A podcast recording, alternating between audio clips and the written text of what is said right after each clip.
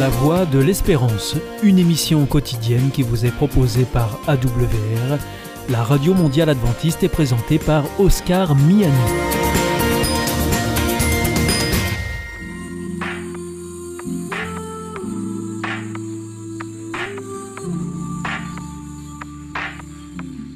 L'instant Bible. La Bible à la portée de tous, avec la pasteur Élise Lazarus et le pasteur Carl Johnson, présenté par Gétro Camille. Bienvenue à l'Instant Bible, l'émission qui approfondit la Bible, mais qui tâche de la rendre claire, très claire. Alors, on continue avec Abraham cette fois-ci, et Abraham, qui à 100 ans, commence à s'impatienter parce que le fils que Dieu lui a promis n'est toujours pas là. 100 ans, ça fait vieux. Toutes ces années à attendre, c'est frustrant pour lui. On va se pencher sur cette question avec nos deux amis. Élise. Salut Élise. Salut. La forme? Oui. Et Carl. Salut Carl. Salut. Ça va bien? Ça va très bien. Tu es d'attaque? Oui, oui, tout à fait. Alors on attaque avec ce texte, s'il te plaît Élise, dans Genèse 17. Et on va lire les versets 15 à 17. Dieu dit encore à Abraham, « Quant à Sarai, ta femme, tu ne l'appelleras plus du nom de Sarai. Son nom sera Sara. Je la bénirai. D'elle aussi je te donnerai un fils. Je la bénirai et elle deviendra des nations. Les rois de plusieurs peuples sortiront d'elle. » Abraham tomba face contre terre, il rit en se disant « Naîtrait-il un enfant d'un homme de 100 ans? Sarah aura-t-elle un enfant à 90 ans ?» Oui, effectivement, quelque part, il y a de quoi rire. Mais il y a peut-être de quoi pleurer aussi. Parce que si Dieu fait des promesses, notamment dans le cadre de l'Alliance, on l'a vu la dernière fois, ces promesses mettent parfois beaucoup de temps à se réaliser, et on a même le sentiment que parfois elles ne se réalisent jamais. Alors, première question, comment est-ce qu'on explique cette différence entre la théorie, je vais te bénir, tu vas obtenir tout ce que tu veux, et la pratique qui est bien différente? J'aurais tendance à dire que le temps de Dieu n'est pas toujours notre temps à nous, par rapport aux années qui nous est réservées. Parfois, nous sommes un peu pressés et on voudrait voir que les choses dans l'immédiat. Mais Dieu fait une promesse ici sans déterminer la date ou la chronologie de l'événement qu'il annonce. Et ça explique, n'est-ce pas? Et parfois, il arrive même qu'on attend et que la chose n'arrive pas du tout en notre temps. Mais là, c'est clair, c'est toi Abraham, c'est toi Sarah qui aura l'enfant. Donc c'est un peu normal, eh bien, que c'est pressant. Et qu'ils attendent cela dans les mois ou les années ou les jours qui viennent. Ils sont déjà âgés, d'où cet empressement ou même cette hésitation à croire que c'est possible. D'où ce rire d'Abraham. Bon, il aurait pu se fâcher ou être ironique, que sais-je. Il a préféré rire. Comment interpréter ce rire? Maintenant, ça, c'est autre chose. C'est une question intéressante. Donc, première piste, le temps de Dieu n'est pas le temps des hommes. Autre piste, Élise. Alors, on peut aller sur le grec, par exemple, où il y a plusieurs mots utilisés pour parler du temps. Nous, on a l'habitude du temps chronologique. Chronologique, en fait, ça vient du grec « chronos ». Donc, c'est l'idée d'un temps comme ça, on fait une frise, il y a année 1, année 2, les événements, etc. Mais tu avais aussi le temps kairos, c'est-à-dire l'idée que, si je caricature un peu, il y a un temps pour chaque chose. C'est-à-dire l'événement qui tombe au moment juste, au moment adéquat. Et donc là, il n'y a plus d'idée de chronologie, c'est pas on compte en années, c'est le temps, il y a quelque chose qui se passe jusqu'à ce que tout soit en place pour que ça arrive. Les étoiles sont alignées, quoi, quelque part. Voilà.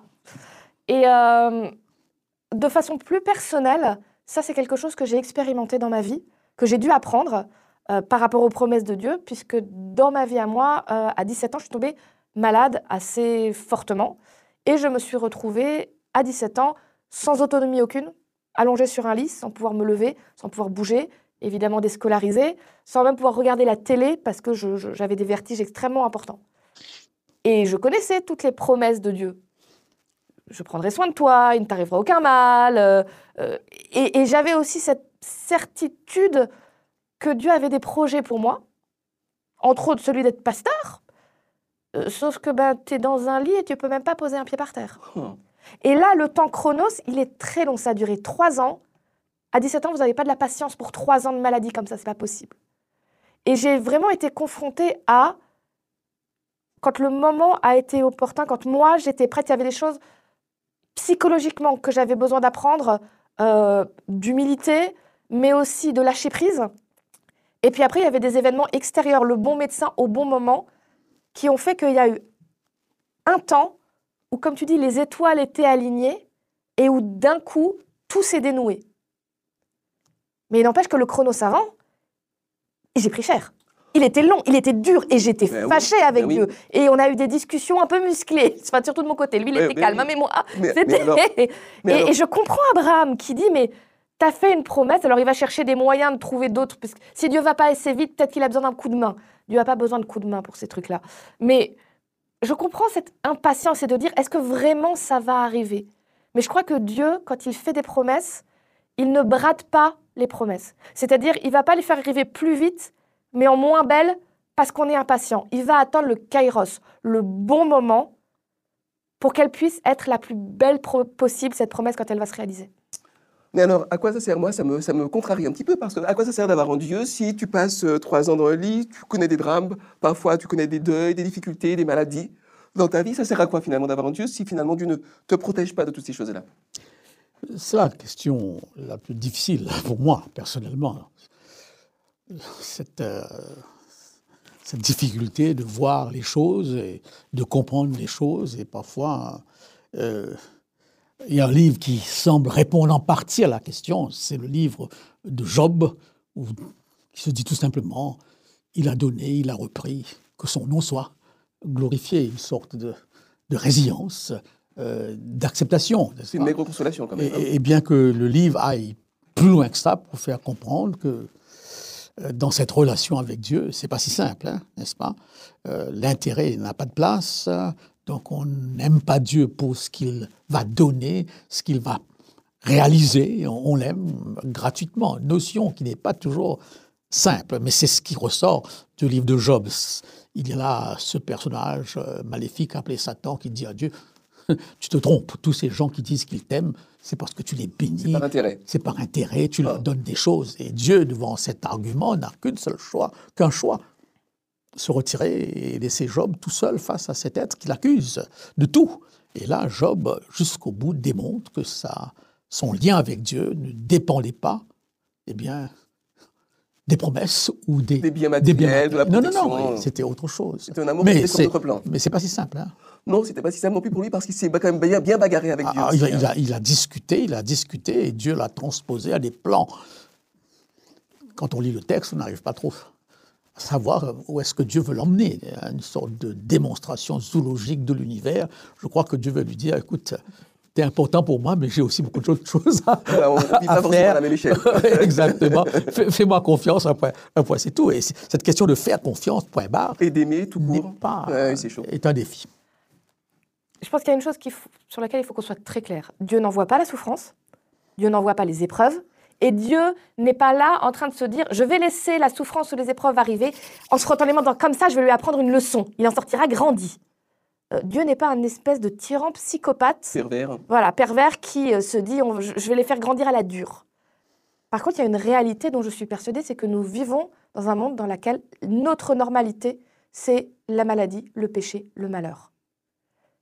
Et si l'un d'entre vous sait d'où vient cette citation, mettez-le dans les commentaires s'il vous plaît, ça m'aidera tellement parce que je cherche qui a dit cette phrase. Pour l'instant, Dieu n'est pas venu régler la souffrance, il est venu l'illuminer de sa présence. Paul Claudel. Ah, merci. Oh là là, Carl est trop fort. C'est sa présence qui nous assure, voilà. Rien de plus. C'est-à-dire que quelle différence ça fait d'avoir Dieu si ce n'est pas une assurance tout risque contre la maladie, les souffrances, les difficultés? Mais la différence est énorme, c'est que tu n'es pas tout seul face à l'injustice de ce monde. Il y a quelqu'un qui à chaque moment est avec toi, te dit qu'il t'aime, que même malgré toutes les pires choses qui arrivent, tu as de la valeur et ça ne peut pas entamer la valeur que tu as. Et surtout quelqu'un qui te promet, qui te dit, il y a de la souffrance pour l'instant, je serai à chaque pas avec toi et chaque larme que tu pleures, je l'ai vue, je l'ai comptée et elle a été importante pour moi. Et surtout Dieu qui dit, un jour cette souffrance va finir. Tu es un temps là qui est affreusement difficile, et je le sais, je suis avec toi, mais Dieu a fait la seule chose possible pour que la souffrance s'arrête un jour complètement et qu'elle n'ait plus ni mort, ni pleurs, ni maladie, ni séparation, ni coup dans le dos. C'est de venir lui-même mourir ressusciter et dire « je reviendrai un jour mettre un terme à la souffrance ». Dieu a fait le maximum possible.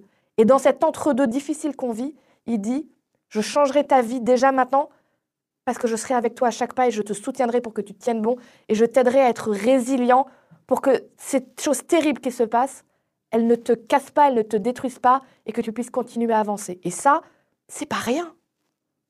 On espère que vous trouvez un petit peu de courage, les amis, en entendant cela. J'ajouterai deux choses. Dans notre vie chaque jour, il faut se rendre compte que parfois, eh bien, le fait d'être face à quelqu'un qui ne peut pas nous sortir de la situation, mais qui est quand même présent, est un soulagement. Hein. C'est vrai, c'est vrai. À chaque fois qu'une catastrophe a eu lieu, eh bien, on fait venir les psychologues. Qu'est-ce qu'ils font de plus? Ils assurent une présence. Et ça aide. Et ça aide énormément. Et ça aide vraiment. Donc l'idée d'un Dieu présent est un atout dans notre vie de chaque jour. Donc, deuxième élément qui joue beaucoup dans notre vie de chaque jour, si l'autre qui vient vers nous a aussi connu ce que nous vivons, ça apporte quelque chose. Hein. On est davantage prêt à accepter sa présence. Et ça, c'est l'assurance que la Bible nous donne. J'ai connu, j'ai été plus loin dans tous tes malheurs. Hein. On ne peut pas nous imaginer la souffrance de Dieu en Jésus-Christ. Et ça, c'est encore un enseignement profondément biblique. Ah oui, c'est très, très beau, très beau, très beau. Alors écoutez, après cette promesse, il se trouve qu'Abraham va vraiment avoir un enfant. Enfin, Sarah et Abraham, il ne va pas l'avoir tout seul. Et Dieu va demander une chose absolument monstrueuse à Abraham. On va la lire, si vous voulez bien, en prenant la Bible dans Genèse 22. Et on va lire les versets 1 à 12. Alors, Carl, est-ce que tu peux prendre, s'il te plaît, donc Genèse 22, oui. Versets 1 à 12. Après ces choses, Dieu mit Abraham à l'épreuve. Il lui dit, Abraham, il répondit, me voici. Dieu dit, prends ton fils, ton unique, celui que tu aimes, Isaac, va-t'en au pays de Morija, et là, offre-le en holocauste sur l'une des montagnes que je te dirai. Abraham se leva de bon matin, sella son âne, et prit avec lui deux serviteurs et son fils Isaac. Il fendit du bois pour l'holocauste et partit pour aller au lieu que Dieu lui avait dit.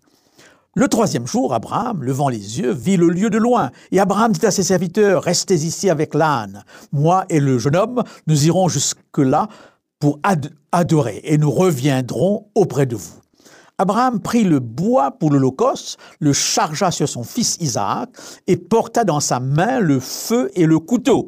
Et ils marchèrent tous deux ensemble. Alors Isaac parla à Abraham, son père dit « Mon père ». Il répondit « Me voici mon fils ». Isaac reprit « Voici le feu et le bois, mais où est l'agneau pour l'holocauste ?»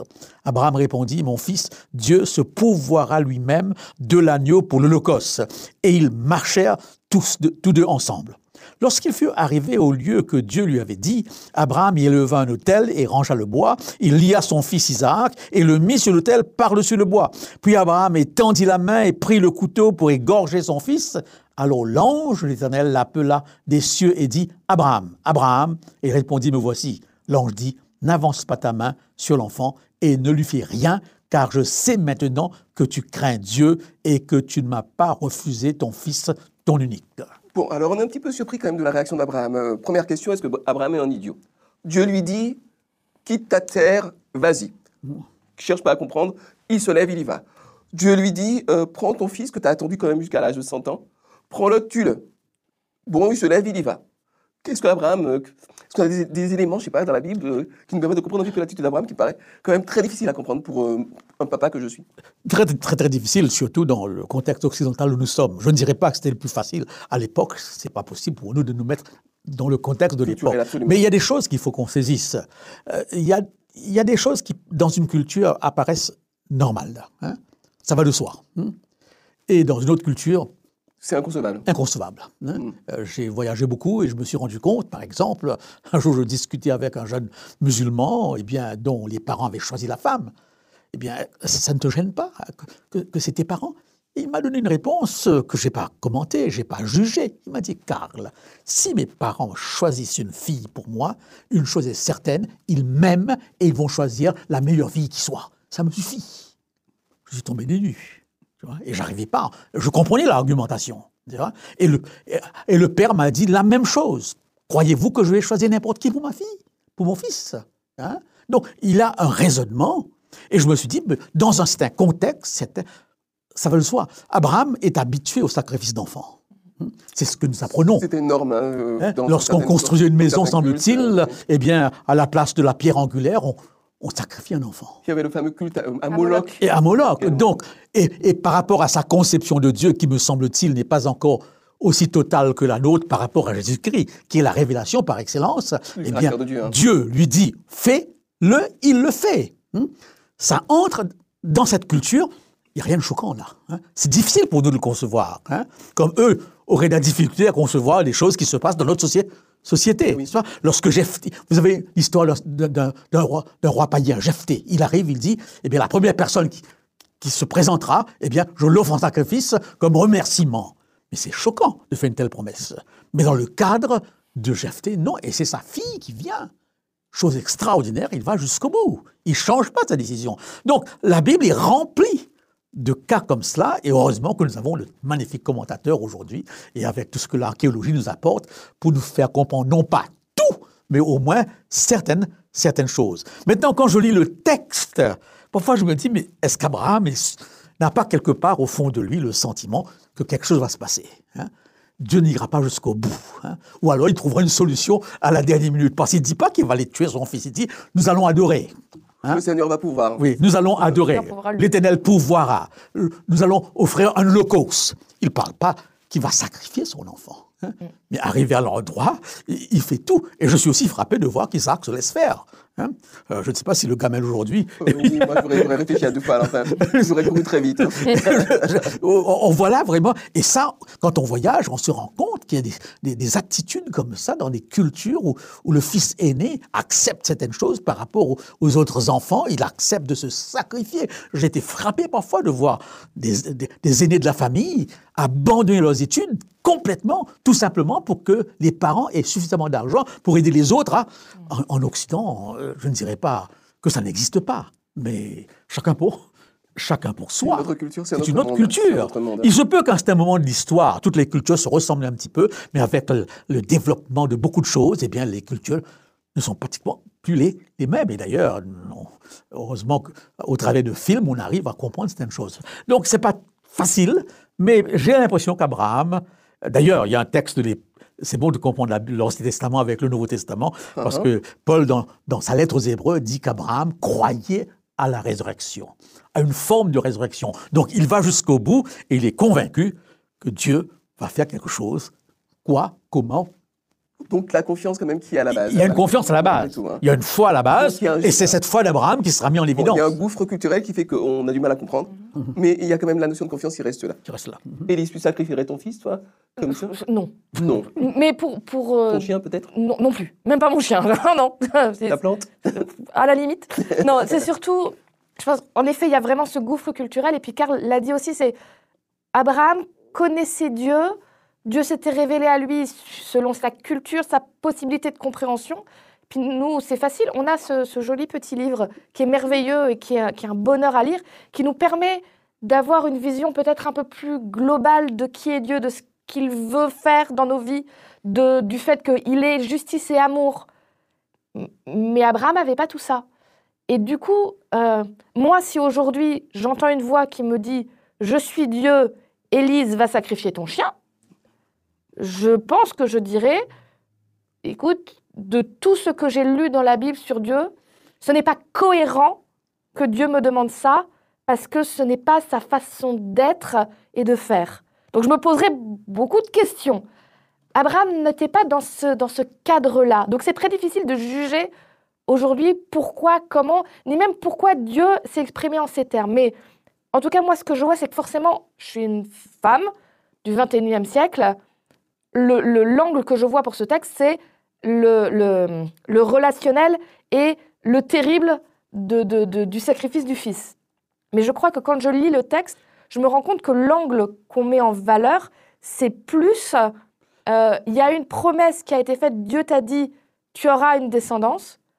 Il y a quelque chose qui arrive qui a l'air d'être contradictoire avec Dieu, qui te demande quelque chose d'incongru, où tu te dis, mais comment est-ce que... tu vas quand même tenir ta promesse. Et je crois que ce que je retiens, moi, de ce texte, c'est la foi incroyable d'Abraham qui dit Je crois encore à la promesse de Dieu, je ne comprends pas, comme disait Carl, je ne comprends pas comment il va faire, par quel moyen il va faire, est-ce que finalement il ne va pas aller jusqu'au bout, est-ce qu'il va y avoir résurrection, est-ce qu'il va y avoir autre chose? Je crois malgré tout que Dieu tiendra sa promesse, même si c'est d'une façon que je n'avais pas prévue. Même si Dieu prend un chemin qui n'est pas celui que j'avais envisagé pour ma vie, et sans aller jusqu'au, évidemment, au sacrifice d'êtres humains, etc., je pense que ça, c'est quelque chose que je peux garder dans ma vie, de me dire, je veux croire dans les promesses de Dieu pour moi, mais j'accepte aussi que parfois, la façon qu'il va avoir d'arriver à la promesse n'est pas forcément ce que moi j'avais conceptualisé. Ce n'est pas forcément le chemin que j'avais prévu de prendre. Et que parfois, les chemins imprévus de Dieu vont révéler des promesses incroyables et des bénédictions incroyables. Mais ça demande du courage de dire, ça a l'air plus facile par là, ça a l'air plus simple, et ça a l'air d'aller dans la bonne direction. Pourquoi tu me demandes par là? Ça demande vraiment un pas de foi de dire, bah, je te fais confiance jusqu'au bout, parce que je sais que quand tu fais une promesse, tu la tiens. Mmh, merci. Je voudrais ajouter quelque chose qui me semble assez intéressant par rapport à ce récit. Bien sûr, comme Élise vient de dire, si Dieu me disait « sacrifie ton enfant », j'aurais une réaction. Mais si mon enfant me disait « papa, je vais me faire soldat », je l'encouragerais, tout en sachant très bien qu'il s'expose à la mort. Il va se sacrifier, comme on le dit souvent, pour la patrie. La patrie. Donc il y a quand même cette idée d'une transcendance qui, pour le non-croyant ou le croyant, est Dieu ou la patrie. On est prêt d'aller jusqu'au bout. Hein. J'entendais par rapport à une guerre qui a lieu actuellement, et c'est le cas pour toutes les guerres, des jeunes de 20-22 ans qui se lancent et qui savent très bien qu'ils peuvent mourir d'un moment à l'autre, mais ils vont jusqu'au bout. Donc, se sacrifier pour une cause élevée, cela existe déjà. Ça existe encore aujourd'hui. Et même des parents qui apprennent que leurs enfants sont morts en Afghanistan ou ailleurs, eh bien, pleurent. Mais en fin de compte, c'est ce que j'entends souvent à la télévision, eh bien, ils ont été jusqu'au bout de leur décision, ils l'ont fait pour le pays. Et tout le monde, on est prêt à donner une médaille. Hein, on est prêt à avoir une cérémonie gouvernementale, eh bien, pour tous ceux qui, pour notre liberté, eh bien, ont exposé leur vie. Mais je crois qu'il y a une deuxième leçon par rapport au temps qui passe. Très souvent dans la Bible, on voit Dieu ou Jésus-Christ faire des choses contraires à la morale, dans la mesure où il entre dans une culture pour le dénoncer. Hein? Dieu va dire non au sacrifice des enfants. C'était très courant là. Et Dieu, dans cette histoire, eh bien, va finalement dire « je ne veux plus » que vous sacrifiez des enfants. Mais une pédagogie un peu à l'envers pour nous. Nous, on l'aurait dit directement. Mais Dieu, le christocide, parfois, c'est mis... Des métaphores où s'incarne. Ou... Exactement, pour sensibiliser l'autre. C'est un peu une mise en scène, une mise en situation. Dans le théâtre, on entre dans le schéma de l'autre, qu'on va condamner, qu'on va dénoncer, pour le réveiller, pour lui dire « hé, il y a quelque chose qui ne va pas là. Hein » Et là, en effet, c'est un des messages forts de la Bible, où le Dieu de la Bible dit non au sacrifice des enfants, alors que tous les peuples de l'époque sacrifiaient les enfants. Non seulement il dit non, mais un peu plus tard, avec la descendance d'Abraham, le peuple hébreu, Dieu mettra ça comme l'un des interdits les plus stricts, et en disant c'est une abomination. Oui. Si tu fais passer ton enfant par le feu, c'est une abomination. Donc, en effet, il y a vraiment ce jusqu'au boutisme des fois de Dieu pour... Parce que c'est dur à changer une culture. Ah non, ça... les traditions, il n'y a rien de plus difficile à arrêter. Je vois, alors, on a la position que moi, personnellement, étant sensible à la cause des animaux, à la souffrance humaine comme animale, j'aime pas trop la chasse, la corrida, je ne peux pas. Mais quand j'essaie de discuter avec des personnes qui, par exemple, chassent, l'un des arguments qui revient pour eux, c'est de dire, mais c'est une tradition. C'est important, ça fait partie de notre culture, de notre patrimoine. Je ne me permets de juger personne, j'ai ma position personnelle. Ne m'emmenez pas à la chasse, je ne viendrai pas. Je ne vais pas non plus envoyer des cailloux à ceux qui y vont. Je veux juste dire par là que nos traditions sont très profondément ancrées à nous et qu'en effet, je crois que des fois, Dieu, il prend les grands moyens pour qu'on n'ait quelque part pas d'autre choix que d'admettre que oui, cette tradition-là, bah, c'est pas possible, on ne peut pas continuer. Et peut-être qu'en effet, c'est un peu ce qu'il a fait avec Abraham, et c'est ce qui permettra plus tard de dire « Non, Dieu ne veut pas ça, ne l'amenez pas. » Il n'y a aucune chance que Dieu l'accepte. Je crois qu'il faut qu'on n'ait pas peur de soulever un problème, parce que ce sacrifice d'Abraham nous renvoie au sacrifice du Christ. Dans quelle mesure ce Dieu qui dit non au sacrifice d'Abraham, eh bien, va dire oui au sacrifice de son fils. Et très souvent, cette l'œuvre du Christ nous est mal présentée. Il tue son fils pour... D'ailleurs, quelqu'un qui avait vu le film de Mel Gibson m'a une fois dit « Mais comment peux-tu croire en un Dieu qui torture son fils comme ça pour te sauver toi ?» Hein? Eh bien, j'ai eu de la peine à l'expliquer et je comprenais qu'il... Et sa réaction était un peu normale. Alors, il faudrait peut-être qu'on aura l'occasion de revoir le sens de la croix.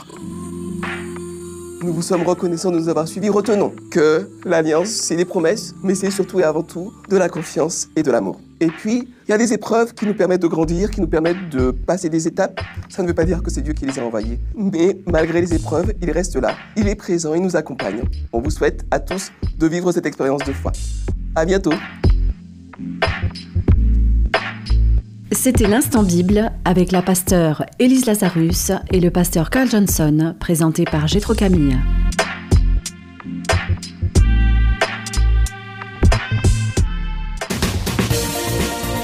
Notre émission est maintenant terminée. C'était la Radio Mondiale Adventiste, La Voix de l'Espérance. Je vous souhaite à présent une très bonne continuation. Que Dieu vous bénisse. À demain.